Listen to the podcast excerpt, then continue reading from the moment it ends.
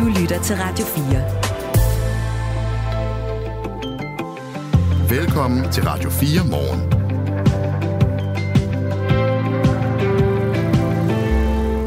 Vi skal ud at vandre. Vi skal på uh, tur til uh, Christiania, Pusser Street, sammen med øh, enhedslistens retsordfører Rosa Lund, som går næsten arm i arm med Socialdemokratiets retsordfører Bjørn Brandenborg. De to de øh, er gået en tur på øh, Pusser Street sammen med en reporter fra Radio 4 i den anledning, at det netop nu bliver diskuteret på Christiansborg, hvordan en ny bandepakke skal se ud, når det handler om Pusser Street og hashandlen i København. Så tag med på, på gåtur lidt, lidt senere. Og her til morgen, så har vi øh, interesseret os rigtig meget for samtykkeloven. Og vi har hørt, at de unge har svært ved at forstå, hvad samtykke egentlig betyder. Hvad samtykke indebærer. Men en undersøgelse fra det kriminalpræventive råd, den viser faktisk også, at de ældre øh, i lige så høj grad heller ikke har styr på, hvad samtykke indebærer. Og det taler vi med øh, 78-årige Susan Ekberg om. Og Susan Ekberg 78-årig kvinde, dater en del. Og så er der rigtig mange af jer, der har skrevet ind til os på 1424, og det er vi super, super glade for. Og øh, om cirka kvarters tid, så ringer vi også en af jer lyttere op, og jeg ved, at øh, vedkommende har rigtig meget på hjerte i forhold til den her samtykkelov. Øh, og det taler vi altså med vedkommende om, når vi også har haft fat i 78-årige Susan Ekberg. Og det er altså en morgen, hvor vi øh, taler meget om øh, samtykkeloven, ja. og os, der gør det, det er Christina Ankerhus. Og det er Claus Andersen. Godmorgen. Godmorgen. Det her er Radio 4 morgen. De konservative og Danmarksdemokraterne bakker nu op om Dansk Folkepartis ønske om en hasteforspørgsel med statsminister Mette Frederiksen i forbindelse med FE-sagen. I går sagde Morten Messerschmidt allerede øh, for Dansk Folkepartis formand, at øh, Mette Frederiksen bør forklare sig efter, at anklagemyndigheden i går opgav at gennemføre retssagerne mod Claus Hjort Frederiksen og Lars Finsen. De var øh, anklaget for læk af statshemmeligheder, men øh, sagerne blev øh, droppet, og det udstiller i Morten Messerschmidts optik, hvor stor en skandale hele FE-sagen har været. Og derfor vil Dansk Folkeparti altså også forsøge at kalde statsminister Mette Frederiksen i Folketingssalen med en haste forspørgsel. Peter Skårup, gruppeformand hos Danmarksdemokraterne. Godmorgen. Godmorgen. I øh, bakker op nu øh, om en øh, haste forspørgsel. Hvorfor? Jamen, der er jo ingen som helst tvivl om, at uh, Mette Frederiksens og i øvrigt også resten af regeringstoppens rolle under den socialdemokratiske regering, den tidligere regering, vi havde, skal undersøges her. Så det, det er sund fornuft, at statsministeren må ned i Folketingssalen og forklare, hvorfor er det overhovedet, den her sag opstår, og hvad er hendes rolle. Men der bliver jo øh, undersøgt. Der er en kommission, der er på vej til at skal undersøge, og den fik endda øh, yderligere besked på at gå øh, grundigere til værks i går af Peter Humsgaard, vores justitsminister. Øh, hvorfor er det ikke tilstrækkeligt? Jamen det er rigtigt, at øh, regeringen lægger op til at, at undersøge, jeg tror de bruger udtrykket øh, usaglige hensyn mm. i forbindelse med efterretningstjenesternes øh, beslutninger. Men øh, man må også sige, at det er jo ikke nok. Altså, det er jo en, en meget mystisk formulering, man har valgt her. Øh, allerede, for, øh, allerede lige efter folketingsvalget, der var der jo et krav fra øh, meget store dele af oppositionen om at lave en sådan undersøgelse. Regeringen hældte ned ad brættet, ville ikke kørt selv øh, og har lavet den der meget snævre, det her meget snævre kommissorium. Nu mener jeg, at sagen er, kommet, sagen er inde øh, og klar til, at vi skal have en, en samlet kommissorium, hvor det her indgår. Øh, det kan jo ikke være rigtigt, at øh, den regering, der sidder nu, den ligesom holder hånden over den tidligere regering.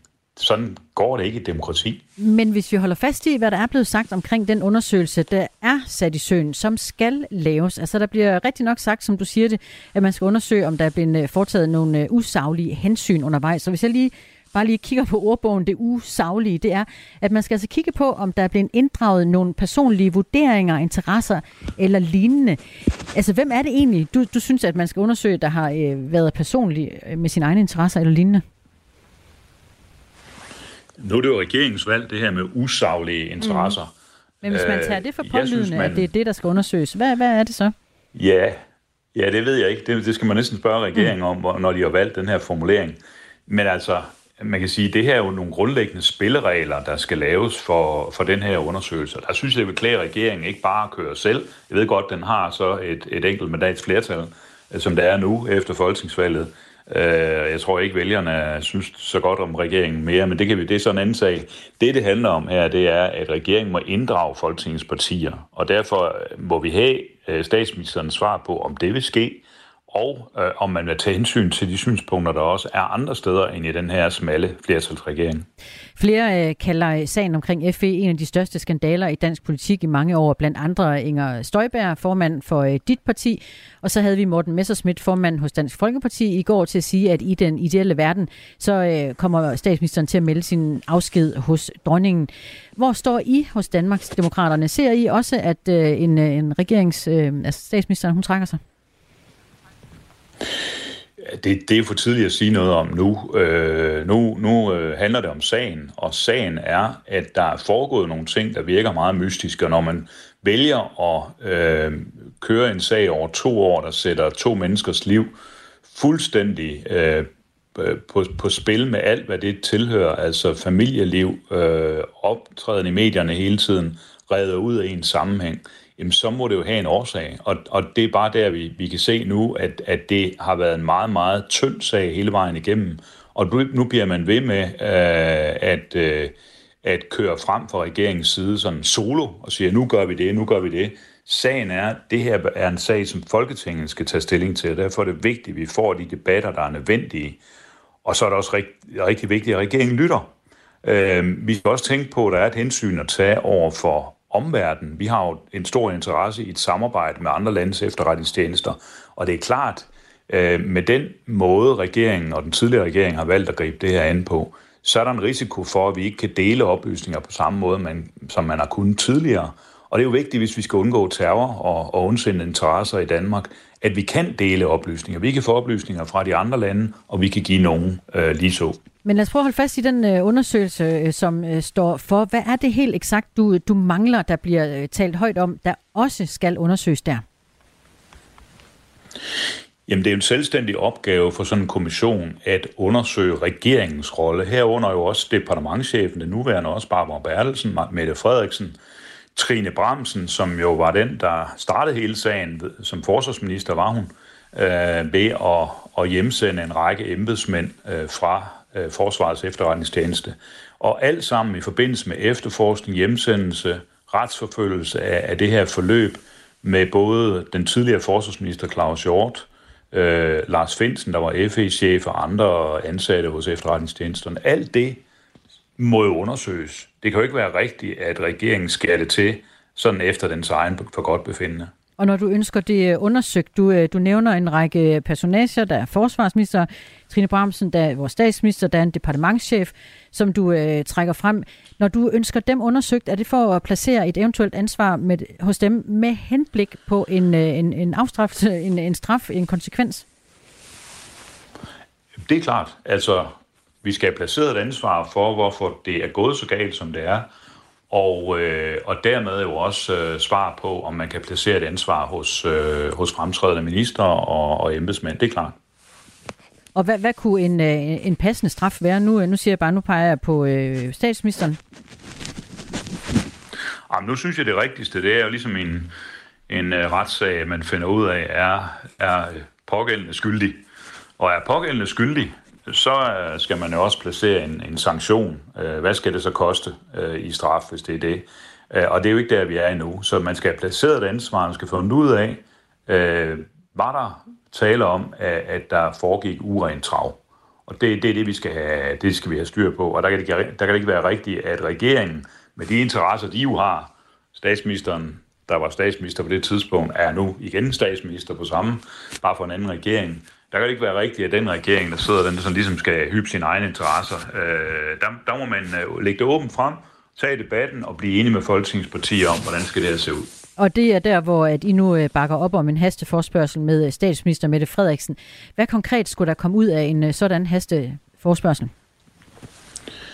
Jamen, der er forhåbentlig en, øh, en, en, en klar holdning fra hele Folketinget om, at det, det er altså en selvstændig opgave for den her kommission at undersøge regeringens rolle. Også regeringstoppens rolle og embedsmændenes rolle. Det er det, der skal komme ud af den. Og øh, om det så i forbindelse med hasteforspørgsel eller regeringen inden da, for det vil jo klage regeringen, indkalder til en møde, hvor man bliver enige, alle partierne siger, ja, nu har vi blevet enige om spilleregler for det her, nu kører vi. Det ville da være det bedste.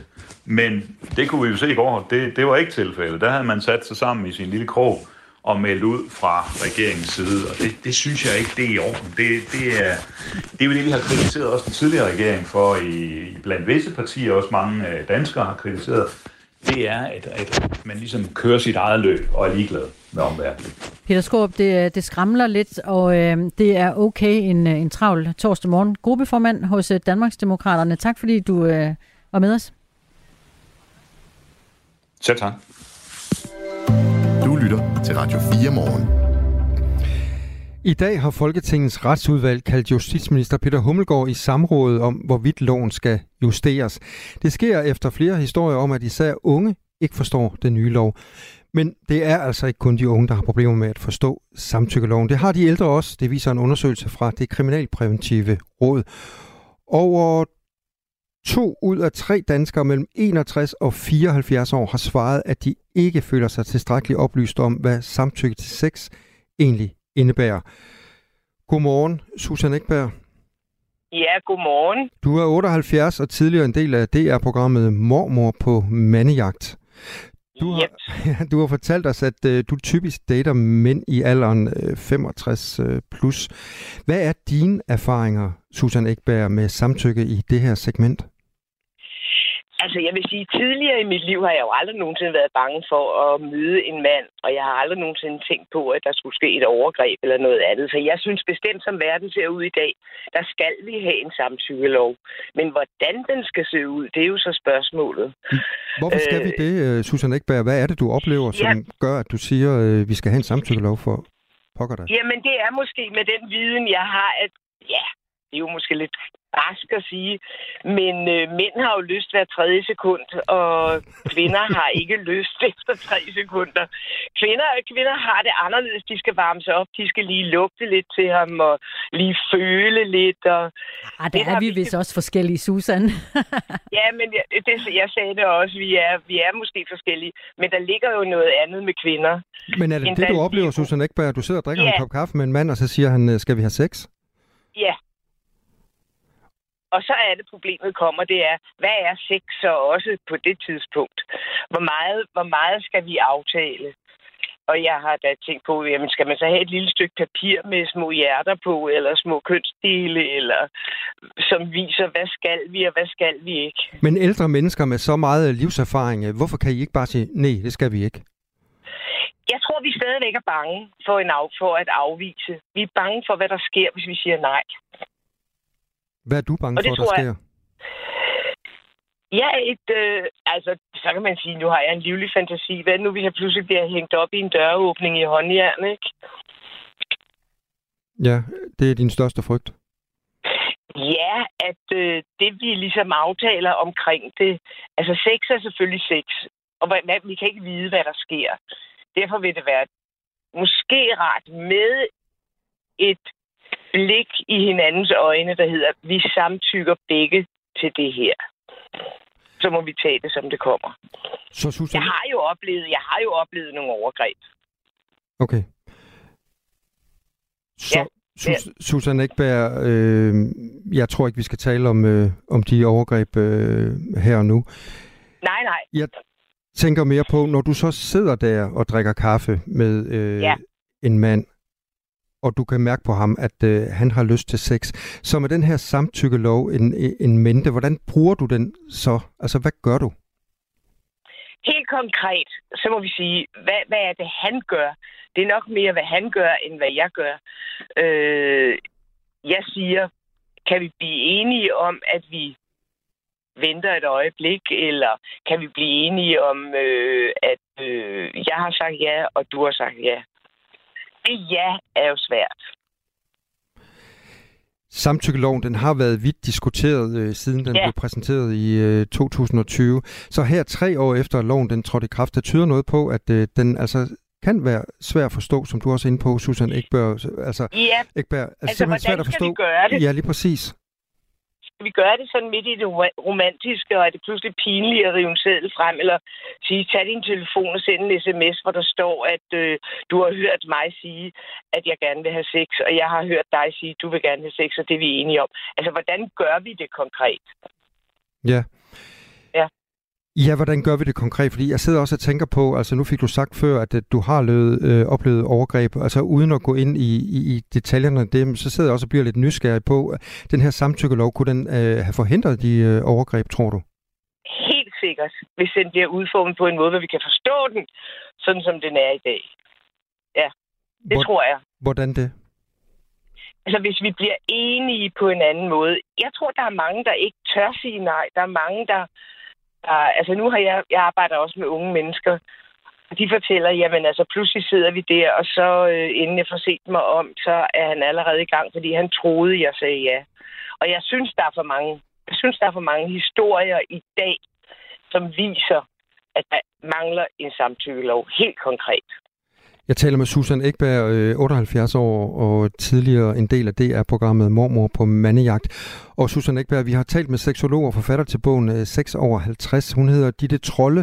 Hun har også ja. et bud på, hvorfor det kan være vanskeligt øh, for de ældre at finde ud af, hvad samtykke egentlig betyder. Prøv at høre med her. Jeg tror, at ældre måske har svært ved at forstå, hvorfor det skal være nødvendigt at have sådan en lov. Og det tror jeg blandt andet skyldes, at da, da vi var unge, ikke, så, så var kulturen omkring, omkring specielt kvinders seksualitet jo en helt anden. Altså kvinder var jo ikke seksuelt aktiv på samme måde, eller i hvert fald gik ikke sådan aktivt på jagt efter sexpartnere, eller viste deres sexlyst på samme måde, som kvinder har, tak og lov har lov til at gøre i dag. Øh, og det betød jo altså også på en eller anden måde, tror jeg, situationerne var tydeligere dengang, eller det blev mere uklart nu. Linjerne var klare i gamle dage. Jeg tror, det er det, der gør, at det måske kan være svært for ældre at, at forstå, hvorfor det skal være nødvendigt. Nu har du så fortalt os, Susanne Ekberg, at du faktisk ikke... Øh at du faktisk synes, at det er nødvendigt med den her samtykkelov. Men har øh, Ditte Trolle en, øh, en pointe her, at linjerne var klare i gamle dage? Absolut meget klar. Altså, der havde vi jo en helt anden holdning til sex som kvinde. Altså, bare, nu siger jeg, bare det med orgasmer, for eksempel. Der har jo aldrig været ligestilling omkring orgasmer. Der har været mere husmorsex, end der har været sex på kvindernes præmisser. Det er jeg helt sikker på. Ja, det ved jeg jo.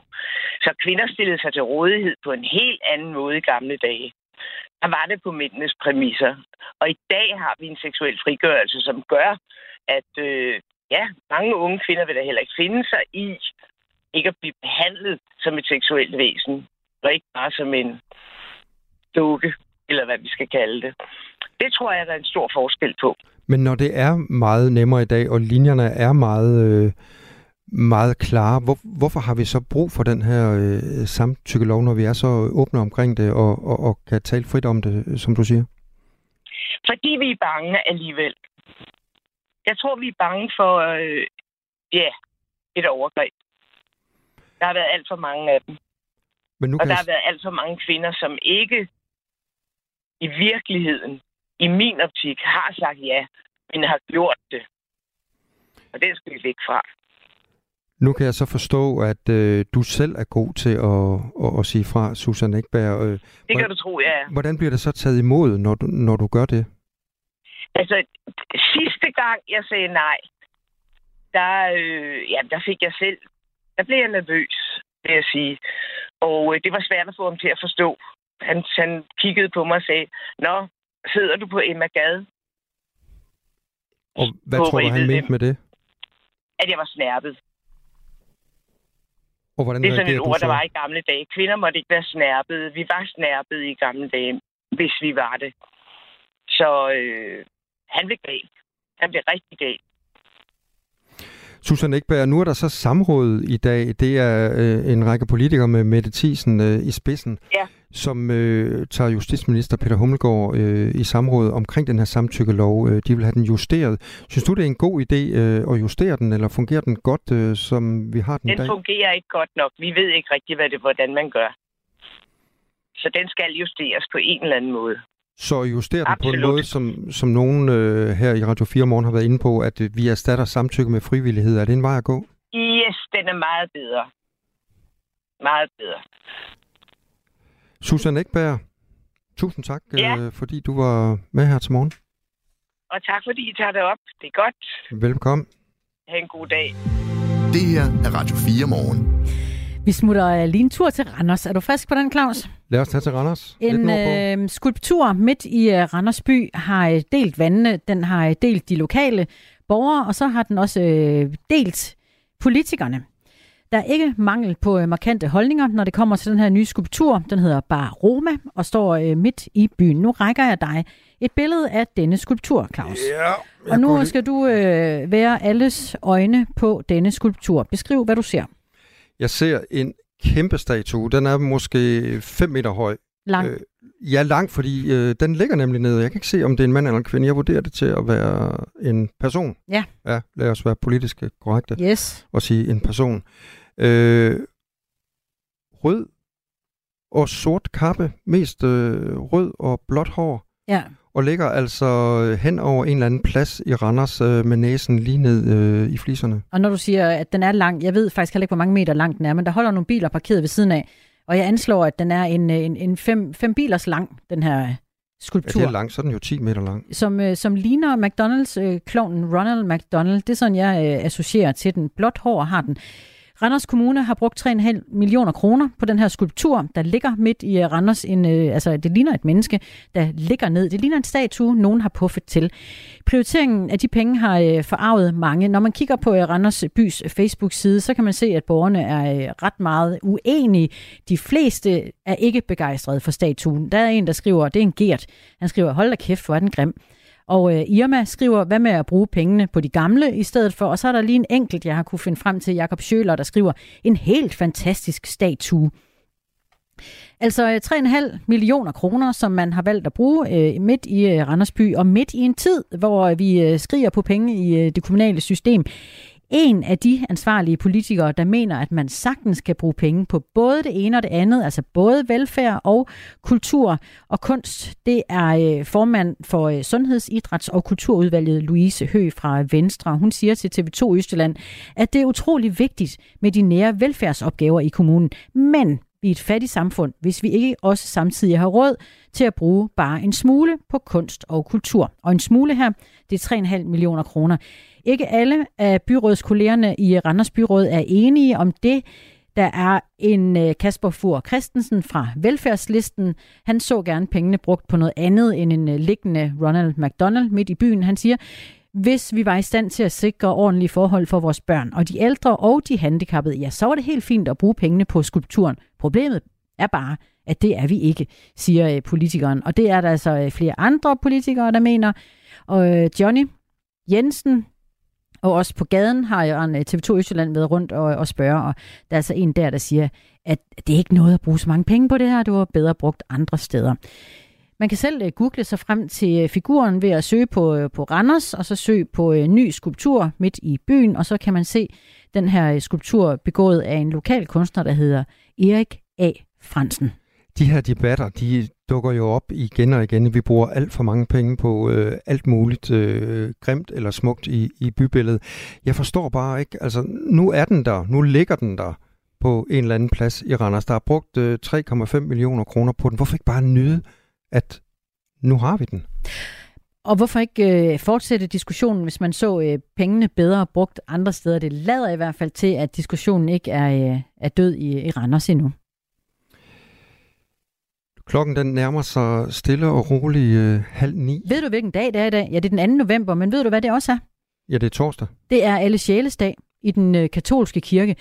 Og øh, det er sådan en dag, hvor man øh, fokuserer på de afdøde slægtninge, især dem, der ikke er kommet hele vejen hen, hvor de skal være i øh, himmerigets øh, herligheder. Det er sådan ligesom dem, der, der hænger ind imellem, og det er øh, det, der hænger sammen med den katolske tro, at man har brug for et stadium af renselse, inden man kan møde Gud i den øh, blændende skønhed i paradis.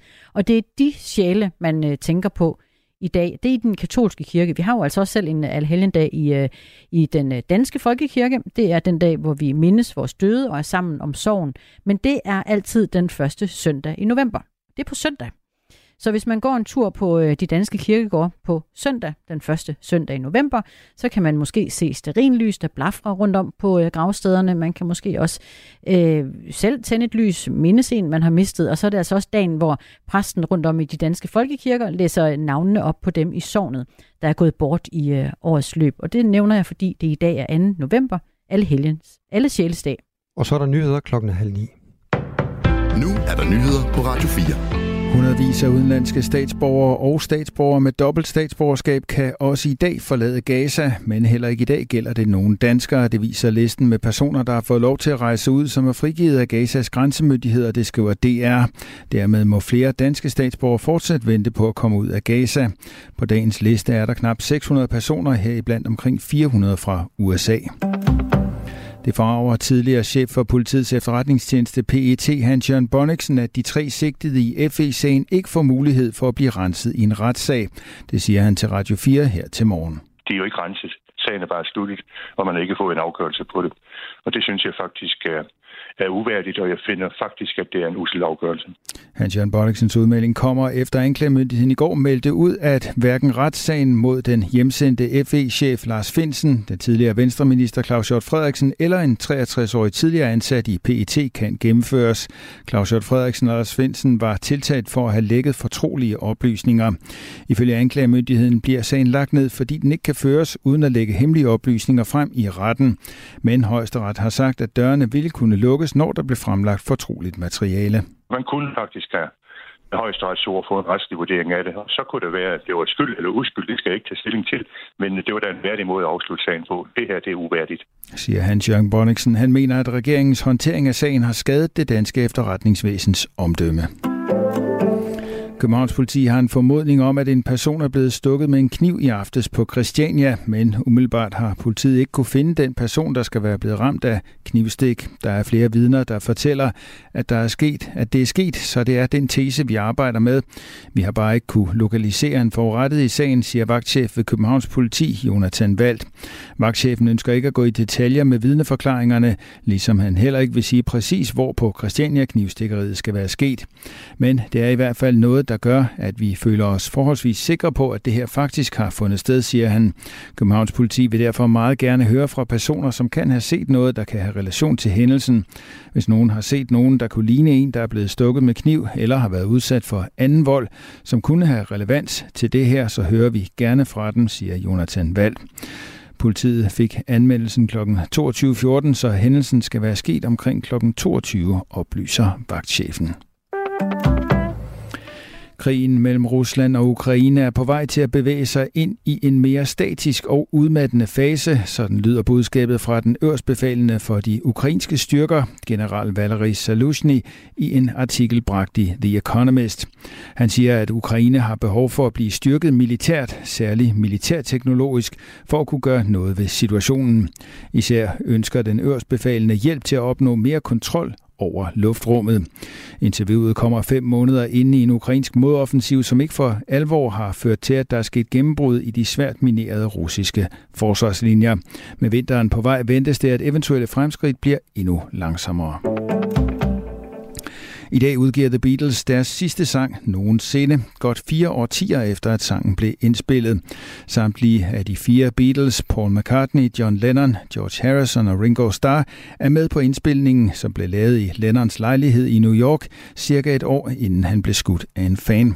Sangen hedder Now and Then. Den bliver udgivet kl. 15 dansk tid, og i morgen kommer der en musikvideo til sangen. Dagen starter tørt med mulighed for lidt sol hister her, ellers bliver det skyet, og fra omkring middag kommer der regn fra sydvest. Vi får temperaturer i dag op mellem 8 og 12 grader. Det her er Radio 4 morgen. Husk, at du kan sende os en sms på 1424. Hvad kommer der til at ske med øh, Pusser Street på øh, Christiania og øh, hashandlen i København i øvrigt? Det diskuteres lige nu på øh, Christiansborg, hvor en ny bandepakke forhandles på plads. Forhandlingerne begyndte efter justitsminister Peter Hummelgaard sagde sådan her i starten af september. Hvis vi vil have en holdbar løsning, en permanent lukning af Pusher Street, og det vil vi, så er vi nødt til at lære af historien og gøre det rigtigt. Der er brug for, at vi sætter noget nyt i stedet for det, der er i dag. Og der har vi lige nu et åbent vindue, som vi skal udnytte. Et åbent vindue, fordi beboerne selv nu siger helt åbent, at Pusher Street må lukke. Og den nyhed bliver også debatteret her på Radio 4. Det blev den blandt andet i programmet øh, Det Røde Hjørne, der sender hver mandag med Kasper Dahl som vært. Og i programmet diskuterede enhedslistens retsordfører Rosa Lund med Socialdemokratiets retsordfører, og han hedder Bjørn Brandenborg. Og til sidst i programmet, ja, så lød det sådan her. Det synes jeg er en rigtig god idé. Ligesom at jeg også, mens vi stod og snakkede om det her øh, med at se vælgerne i øjnene og ud og opleve danskernes problemer, fik lyst til at sige til Bjørn, vil du ikke med ud og gå en tur på Christiania? Det vil jeg gerne. Bjørn Brandenborg, det var en invitation. Jamen, det vil jeg også gerne. Fedt, så gør vi det. Fedt. Og siden er der så gået noget tid, og forhandlingerne om en ny bandepakke er i øh, fuld gang, og de øh, forventer at blive afsluttet i den her uge. Men uh, Rosa Lund og Bjørn Brandenborg, ja, de tog en pause fra forhandlingerne og tog til Christiania og Pusser Street i går, hvor uh, vores journalist Laura Overgaard var med. Nu står vi her ved indgangen til uh, Christiania, og det er Rosa Lund, der har inviteret Bjørn Brandenborg med på tur. Og uh, Rosa Lund, hvad er det, du gerne vil vise Bjørn Brandenborg i dag? Øh, jamen, altså, det, for det første vil jeg gerne vise, at Christiania jo er meget mere end Pusher Street. Øh, det er den ene ting. Den anden ting er, at jeg jo håber, at vi kan få en snak om, hvad betyder det egentlig, hvis man lukker Pusher Street uden at lave et reguleret cannabismarked. Og hvad er dine forventninger til den her øh, tur, Bjørn Brandenborg? Jamen, øh, jeg har glædet mig meget til at øh, komme ud og se det. Det er rigtig mange år siden. Øh, jeg selv har været her, så Jamen, jeg vil selvfølgelig ud og se, hvordan det ser ud øh, i virkeligheden, hvordan Pusher Street øh, fungerer, og så har jeg også en forventning om at gå rundt og se alt det andet, som, som Christiania også er, og så forhåbentlig kan have en god snak om, hvordan vi sørger for at få lukket for Pusher Street og få banderne væk fra Christiania, sådan, så der kan blive bygget noget, som almindelige mennesker kan bo i og, og leve i herude. Og grunden til, at øh, eller der var I inviteret hinanden, det var sådan set i Det Røde Hjørne, som jo er vores program her på Radio 4. Øh, og der talte vi nemlig om Pusher Street, fordi der havde været et øh, drab herude. Og der talte vi om, om det var trygt at være her. Og der var faktisk, øh, du havde ikke lyst til at gå en tur herude, Bjørn, hvordan har det med, du skal ind øh, i dag her. Det er et par måneder siden, at øh, der var en mand, der blev skudt og dræbt herude. Nå, men jeg synes da stadigvæk, at det er noget, der, der, der hænger sådan en, en sky over Christiania. At det er jo en risiko, når man går herude. Altså folk bliver slået øh, ihjel herude. Der er øh, mange organiserede bander, meget, meget voldsparate bander, som har deres steder herude. Øh, og derfor synes jeg selvfølgelig, at det er det synes jeg stadigvæk er noget, jeg, jeg tænker over, når, når jeg går rundt herude. Men jeg kan også se, når vi står og snakker nu, at der også går rigtig mange almindelige mennesker rundt herude, og det fylder selvfølgelig også i billedet. Men det er et sted, hvor der er øh, rigtig mange organiserede bander, og det synes jeg selvfølgelig stadigvæk er noget, som, som fylder i baghovedet hos mig selv. Godt. Og øh, hvor er det første sted, vi skal gå hen, Rosa? Jamen, altså, jeg tænker egentlig, at vi skal starte med at gå ned gennem Pushy Street. God idé. Er du klar på den? Det er jeg klar på. Hej, fint. Hej, Musefin. Jeg vil se. Hej. Jamen, jeg synes godt, jeg kan fornemme, at der begynder at lukke sådan lidt kodret øh, i, nogle, i nogle hjørner. Og jeg kan jo se, at Rosa virkelig føler sig på hjemmebane. Hun står og snakker med en af sine veninder nu, kan jeg se, på en Christiania-cykel. Men altså, jeg har det fint. Øh, øh, Øh, jeg synes stadigvæk, øh, at man, at man kan fornemme, nu, nu nærmer vi os jo øh, pludselig, vi kan godt fornemme, at det, det er et sted, hvor der også øh, er præget af uroligheder og af bandekriminalitet. Altså lige her, hvor vi står nu, er der jo er der okay stemning. Og selvom det begyndte med en øh, okay stemning øh, mellem de to ordfører, så blev det mere og mere stille i takt med, at de bevægede sig længere ind gennem Pusher Street. For gaden den dag var nemlig fyldt med boder, der solgte hash, og det gjorde indtryk på især Bjørn Brandenborg, da, det var kommet, da de var kommet ud på den anden side af Pusher Street. Så fik vi gået ned igennem øh, Pusher Street. I blev lidt stille. Bjørn, hvad, hvad så du? Nå, men helt ærligt blev jeg stille, fordi jeg synes, at øh, jeg synes faktisk, det var en voldsom oplevelse at, at gå igennem det. Jeg synes, det er... Øh, jeg synes, det er meget problematisk, at der er sådan et sted, og man jo kan se tydeligt, at det er kriminelle, der står øh, og sælger stoffer. Folk, som nok heller ikke ligner byens bedste børn. Øhm, og jeg synes, det er... Øh, jeg synes også, det er voldsomt provokerende, for at sige det som det er, at de står der på den måde øh, at gøre det. Og nu, så nu er vi så kommet lidt væk derfra, og nu sidder vi så her og kan se, at der sidder ja, tæt på sidder der unge mennesker, jeg tror, der burde passe deres skole, der sidder og ruller joints i stedet for. Jeg, altså, det er altså... Øh, ja, en, øh, en, en, en vild oplevelse, og synes jeg også meget, meget bekymrende. Altså, jeg synes kun, det kan gå for langsomt med at få, få lukket det. Rosa, er Pusher Street øh, lukket? Pusher Street er overhovedet ikke lukket, og det er jo meget tydeligt også at se det, vi lige... Ja, vi har jo lige gået igennem, og der er overhovedet ikke lukket. Øh, faktisk vil jeg sige, at man jo nærmest får et indtryk af, at der er døgnåben. Nu ved jeg ikke, øh, hvad du tænker om det, Bjørn, men... Øh, men øh, Ej, de er da stået tidligt op. Men jeg er i hvert fald enig, enig med Bjørn i, at det er, det er sindssygt ubehageligt øh, at gå igennem. Jeg synes heller ikke, det er rart. Og jeg synes, øh, at der er en meget sådan, jeg kan ikke finde på et bedre ord end trykket, men man kan bare mærke, at man kommer ind i noget, der ikke er rart. Og jeg tror også, det er derfor, at der blev stille. Øhm, og derfor så, så synes jeg jo, at man er nødt til at finde på en anden løsning. Det er jo ikke sådan, at cannabismarkedet forsvinder fra København, fordi man lukker Pusher Street. Det, der vil ske, det er jo, at det vil flytte derud, hvor jeg bor på Nørrebro, hvor det også er lidt til dels i dag, det vil flytte til nordvest til Brøndshøj. Og derfor så får du ikke løst problemet hvis ved at lukke Pusher Street. Det, der vil løse problemet, vil være at tage kontrol over markedet, mener jeg. Og Bjørn, hvis du lige skal sætte nogle flere ord på, hvor mange boder og folk, tror du cirka, du lige gik forbi derude, som øh, var i gang med noget, jeg tror er ret ulovligt, nemlig måske at sælge nogle øh, stoffer? Ja, øh, puha, det ved jeg ikke. At for mange. Øh, øh, jeg ved ikke, var der en, en 20 boderstyrer, jeg så, mens vi gik ned, og vel lige så mange, set lidt flere folk, der stod og, og solgte nogle ret rundt om, om bagved. Jeg overhørte også nogen, der stod og talte om, hvor længe de skulle i fængsel, og hvor længe en, en, en kæreste skulle i fængsel og sådan noget. Så det var, ja, trykket sig af Jeg synes, det var ubehageligt at gå, at gå igennem det. Og du kan høre mere til Bjørn Brandenborg og Rosa Lunds gåtur på Christiania i programmet Mandat. Og det sender i dag kl. 11, og hvis ikke du lige kan det kl. 11, så kan du finde den på øh, podcasten. Det er i løbet af denne uge, at forhandlingerne om en ny bandepakke forventes at blive afsluttet. Og det var altså forhandlinger, der begyndte efter, at der i slutningen af august blev skudt en mand i Pusher Street. Du lytter til Radio 4. Måske fordi du ikke allerede har bestemt dig for, hvad du mener om alting. Radio 4. Ikke så forudsigeligt. I know it's true. I øh, eftermiddag kl. 15 kommer du til at kan høre den færdige version af den her sang.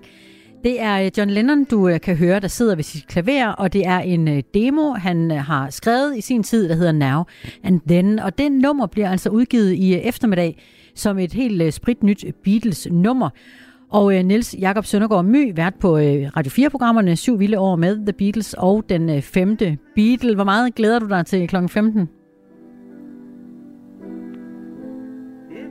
Jeg tror, vi har Niels med, forhåbentlig. Niels, er du med os? Jamen, så kan vi da høre lidt musik i mellemtiden, indtil vi får øh, Niels med. Det virker som om, at øh, Niels han måske bare sidder og, øh, og nyder musikken. Nummeret her, Now and Then er øh, skrevet og sunget af John Lennon, der indspillede nummeret som en demo i sit hjem i Dakota i øh, New York i øh, 1978. Den originale indspilning indeholdt kun Lennons stemme og klaver, og i 94 gav Yoko Ono demoen til Paul McCartney, George Harrison og Ringo Starr sammen med Lennons demoer som øh, også var for øh, Free as a Bird og Real Love. Og så efter at have ligget på øh, hylden i øh, årtier, nærmere den, så besøgte McCarthy og startede projektet igen, efter at de havde arbejdet med instruktøren Peter Jackson på hans Get Back-dokumentar. Og så øh, kom der gang i den også ved hjælp af AI, og øh, nu er der så i eftermiddag premiere på nummeret Now and øh, Then. Ej, det lyder faktisk godt. Nils Jakob Søndergaard My, velkommen til. Ja, hvor, tak skal I have. Hvor, hvor fedt er det lige at lytte til? Jamen, det er fantastisk, og jeg har glædet mig i, i mange, mange år til at høre uh, Now and Then, som The Beatles måske vil have indspillet den. For vi har kendt til dens eksistens, eksistens i mange år, og uh, det, var, det var dejligt at finde ud af, at Paul McCartney og Ringo Starr nu har taget den under kærlig behandling. Taget den op af skuffen.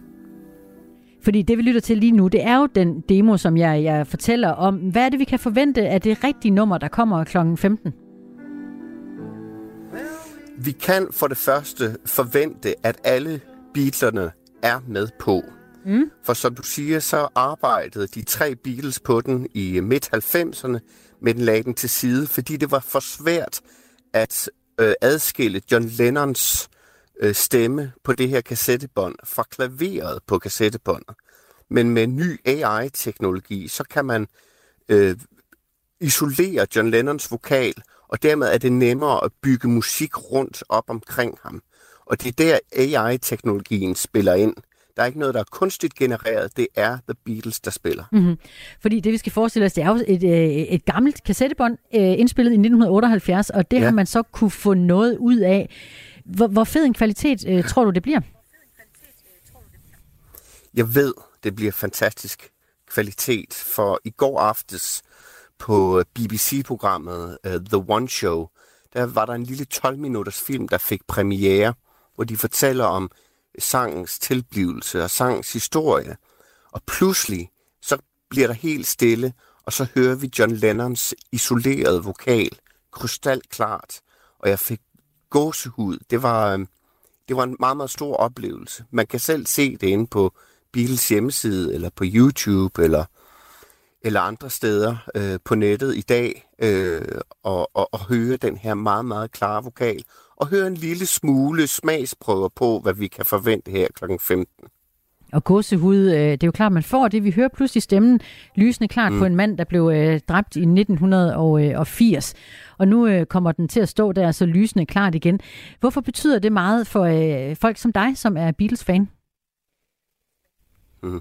Jeg har jo aldrig, jeg har aldrig kendt John Lennon, tro det eller ej, men, men opbygger jo alligevel et forhold til ham øh, og, øh, og til de andre Beatles i øvrigt.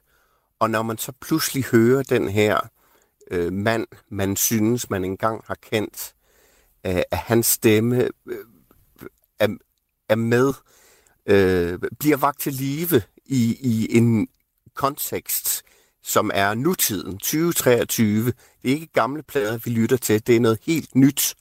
Men med, med John Lennon, der er med fra, fra det hinsides nærmest, det, øh, det er faktisk øh, lidt en overvældende øh, øh oplevelse. Øhm, og så er det som sagt en sang, vi har kendt til og været nysgerrige på, hvad Beatlerne i 1990'erne, 94 tror jeg det var, hvad de prøvede at, at gøre ved den. For det er ikke nogen øh, ligefrem sang. Den, der er en, den har en lidt underlig struktur, for det var jo stadig en skitse.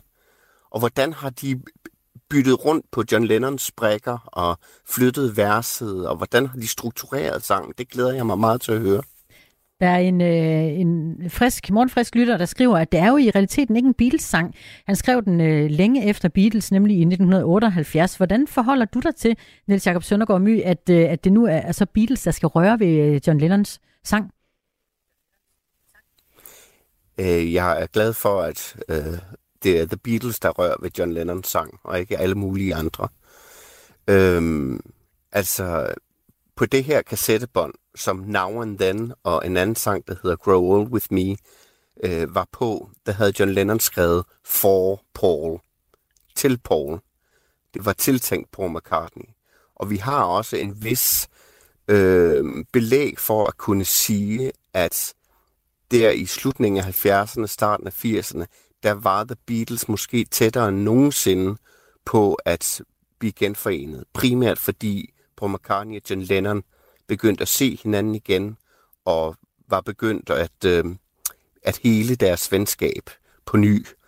Øh, så, så der har været en... Øh, det venskab mellem John Lennon og Paul McCartney var, var ikke brudt.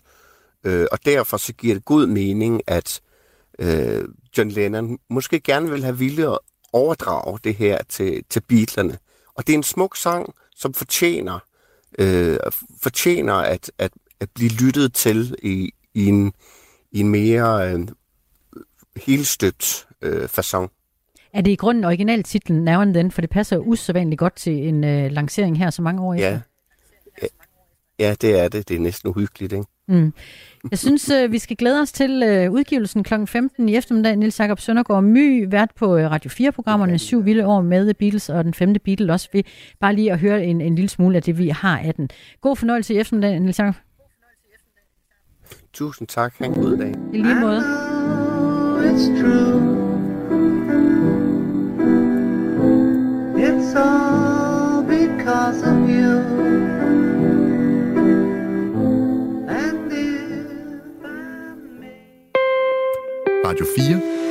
Så forudsigelig. Vi har gennem hele morgen talt om de her droppede sager mod Lars Finsen og Claus Hjort Frederiksen. Og sådan skal vi også slutte morgen på. Godmorgen, Jesper Olsen.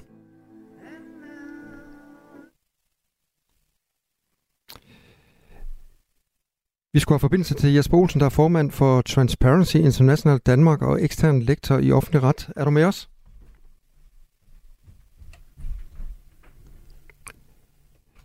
Kan du høre mig? Jeg kan godt høre dig nu. Godt, ja. ja. Men øh, jeg står her i studiet i København, og hvad det hedder, der var en knap, jeg lige skulle trykke på.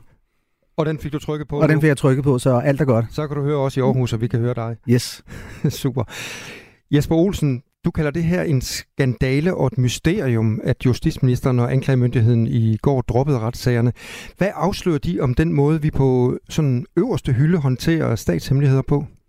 At det har vi ikke særlig godt styr på når det vedrører de statshemmeligheder, som involverer de øverste øh, embeder i det her land og deres øh, agerende i sagen. Og hvad tænker du om det, at det virker særlig godt styr på det? Jamen jeg tænker, at øh, for, for det første så synes jeg, at der er, en, der er en vigtig ting sådan set at slå fast. I går øh, der var øh, politiets efterretningstjeneste og ministeren ude og sige, at, øh, at der nu ikke længere var noget strafferetligt værn omkring øh, brud på tavshedspligt. Det er ikke rigtigt. Man øh, har alle muligheder for at kunne håndtere tavshedspligt, også i straffesager. Det, der har været udfordringen i den her sag, det er, at det har handlet om noget, hvor man, om jeg så må sige, har haft en kalkuleret risiko for, at der var noget af det, der kom frem. Nemlig fordi det her handlede ikke om operative øh, statshemmeligheder, det her handlede om håndtering, altså magtens, myndighedernes håndtering øh, af en sag. Og der har det så vist sig, at i den forbindelse, der har man så haft nogle problemer i, hvad kan man lægge frem i en straffesag, hvad kan man ikke lægge frem i en straffesag. Men det er anklagemyndigheden, politiets efterretningstjeneste, vant til at gøre i alle sager, og det gør de, hvad det hedder, på helt rutinemæssig øh, basis. Det, der bare har været problemet her, det er, at man, om jeg så må sige, fordi det har været involveret nogle af de øverste statsorganer, så har man måske i virkeligheden presset på, og ikke været ligesom hyggelig med at få tilrettelagt sagerne på en måde, så det kunne lade sig gøre, som man plejer at gøre det. Så Jesper Olsen, hvad betyder det her egentlig for øh, tilliden til regeringen og efterretningstjenesten, øh, når sådan noget her det, det sker? Jeg synes, det er rigtig vigtigt her at hvad det hedder, sondre mellem øh, hvad det hedder, regeringen og øh, hvad det hedder, efterretningstjenesten. Øh, fordi det her har handlet om, øh, om magten og om myndighedernes håndtering af nogle sager. Så derfor tror jeg bare, det er rigtig vigtigt, at man ligesom, håndterer, at man ligesom skældner mellem, hvad er der sådan set det daglige operative arbejde, og hvad er det så det her, der handler om, hvordan er det, at magten har været, været administreret. Men på det punkt, der handler om regeringens håndtering af det, der synes jeg, at jeg må konstatere, at der har den her sag lidt et knæk, også fordi man har virvlet en hel masse op, og vi står sådan set lidt her med et mysterium tilbage, og, og bliver måske lidt efterladt med et indtryk af, at der nu er åbnet en ladeport for statshemmeligheder, og det er der altså ikke. Nej, for jeg sidder og tænker på, hvad kan det have konsekvenser, at øh, tilliden til regeringen, den, øh, den halter lidt? Jo, men vi har alle sammen som borgere i det her land behov for at kunne sove trygt om natten. Jeg mener bare lige om, at der er krig i Europa, der er krig i Mellemøsten, der er nogle øh, lande, der har været meget øh, stort pres på Danmark i forbindelse med sagen omkring øh, afbrænding af religiøse skrifter. Så det, vi lever i en usikker tid, og der har vi brug for nogle stærke efterretningstjenester, som vi kan have tillid til agere. Og når man så virvler sådan en sag herop og håndterer den, om jeg så må sige, uden et sikkert greb på rettet, øh, så bliver vi jo efterladt med den der, kan vi nu også have tillid til det, der foregår? Har de nu også, hvad der hedder, styr på, på stumperne? Og det er ikke særligt betryggende, og det mener jeg simpelthen, man skal øh, se at få rettet op på. Min kontekst, eller mit forslag til, hvordan man skal rette op på, er det et andet end regeringen. For regeringen havde i går travlt med at flytte fokus alle mulige andre steder hen og sagde, at det var højesteret, det var galt med, det var lovgivningen, det var galt med. De eneste, det ikke var galt med, det var dem. Det var sådan set i virkeligheden sådan lidt en afledningsmanøvre. Jeg har det bare sådan set lidt på, at den bedste måde at få tillid til det her på, det er sådan set at sige, ro på, lad os få det undersøgt, lad os få fundet ud af, hvor var, hvor var det i virkeligheden, at det gik fejl, sådan at vi har mulighed for at få genskabt tilliden til, at vi kan håndtere øh, statshemmeligheder i det her land. Men det er jo så det, der sker nu, altså på initiativ af Peter Hummelgaard, så kommer der en undersøgelse af det her forløb. Tror du ikke, at det vil rette op på tilliden til, til regeringen? Det kommer meget an på, hvordan den undersøgelse bliver til, øh, tilrettelagt. Øh, jeg kan se, at Peter Hummelgaard er nu ude med nogle formuleringer om, hvad der skal være temaet for den undersøgelse. Jeg siger bare, at øh, inden vi nu lige lukker os fast på, at det er de formuleringer, som Peter Hummelgaard som, om jeg så må sige, er klar med at bestille en undersøgelse af sig selv, så er man nødt til lige også igen at få tjekket, at det så de rigtige ting, man beder, og det er den rigtige måde, man beder undersøgelseskommissionen om at undersøge det her på. Og der mener jeg simpelthen kun, der er en måde at gøre det her på, og det er at inddrage Folketinget bredt. Du har tidligere kaldt det her et øh, mysterium, så øh, hvorfor tror du, at justitsministeren sammen med anklagemyndigheden øh, har valgt at droppe de her sager nu? Ja, det, det, det kan man jo sådan set, hvad det hedder, gætte øh, på. Jeg tror, og det var også det, hvor jeg sagde lidt tidligere, at jeg tror faktisk på, at man, hvis jeg ser på den måde, højesteret sagde kendelsen i fredags, så har man jo skilt tingene ad i det anklageskrift, man har lavet, så når man har sagt, at der er noget, der fremgår af anklageskriftet, det er det her med kabelsamarbejdet, og så er der i forhold til sagen om, om Finsen, så er der så en række detaljer, som indeholder nogle mere detaljerede hemmeligheder. Dem har man lagt over i et bilag. Og der siger højesteret så, jamen den del, som i almindelighed er kendt, nemlig kabelsamarbejdet. Det må køre offentligt. Den anden del, som handler om øh, nogle af de mere tekniske øh, ting, de mere operationelle ting, måske de skal, hvad det hedder, man har mulighed for at køre for, for lukket dør. Så man altså man skal have noget, der er åbent og noget, der er lukket. Jeg tror, at man har været meget, haft meget lidt appetit på at have en straffesag kørende her hen over flere år, hvor der var noget, man fik at vide, og noget, man ikke fik at vide. Herunder jo også, at i sådan en straffesag, så vil det jo selvfølgelig også komme frem nogle af alle de rundt om oplysninger. Hvordan er sagen håndteret, og hvad er det også, der har ligget? Hvad er det for noget øh, informationsfangst, der har været ved de aflytninger øh, af Finsen osv. osv.? Og der kan det sagtens være, at man har tænkt, det, hvad gavner det her i virkeligheden øh, tilliden til den her sag og til håndtering af den her sag, og at man derfor så også har lagt den ned af, af den grund. Det er i hvert fald sådan en tanke, man, man i hvert fald godt kan få. Så Jesper Olsen, formand øh, for Transparency International Danmark, øh, jeg kan næsten forstå, at øh, du sidder med en øh, dårlig smag i munden efter øh, Ja, fordi, ja, fordi jeg hørte jo sådan set til dem, der dengang, lad os nu lige huske, hvad startede den her sag med overhovedet. Den startede med, at tilsynet med efterretningstjenesterne kom med en rapport, der sagde, at der var noget, der var galt, helt galt i Forsvarets efterretningstjeneste.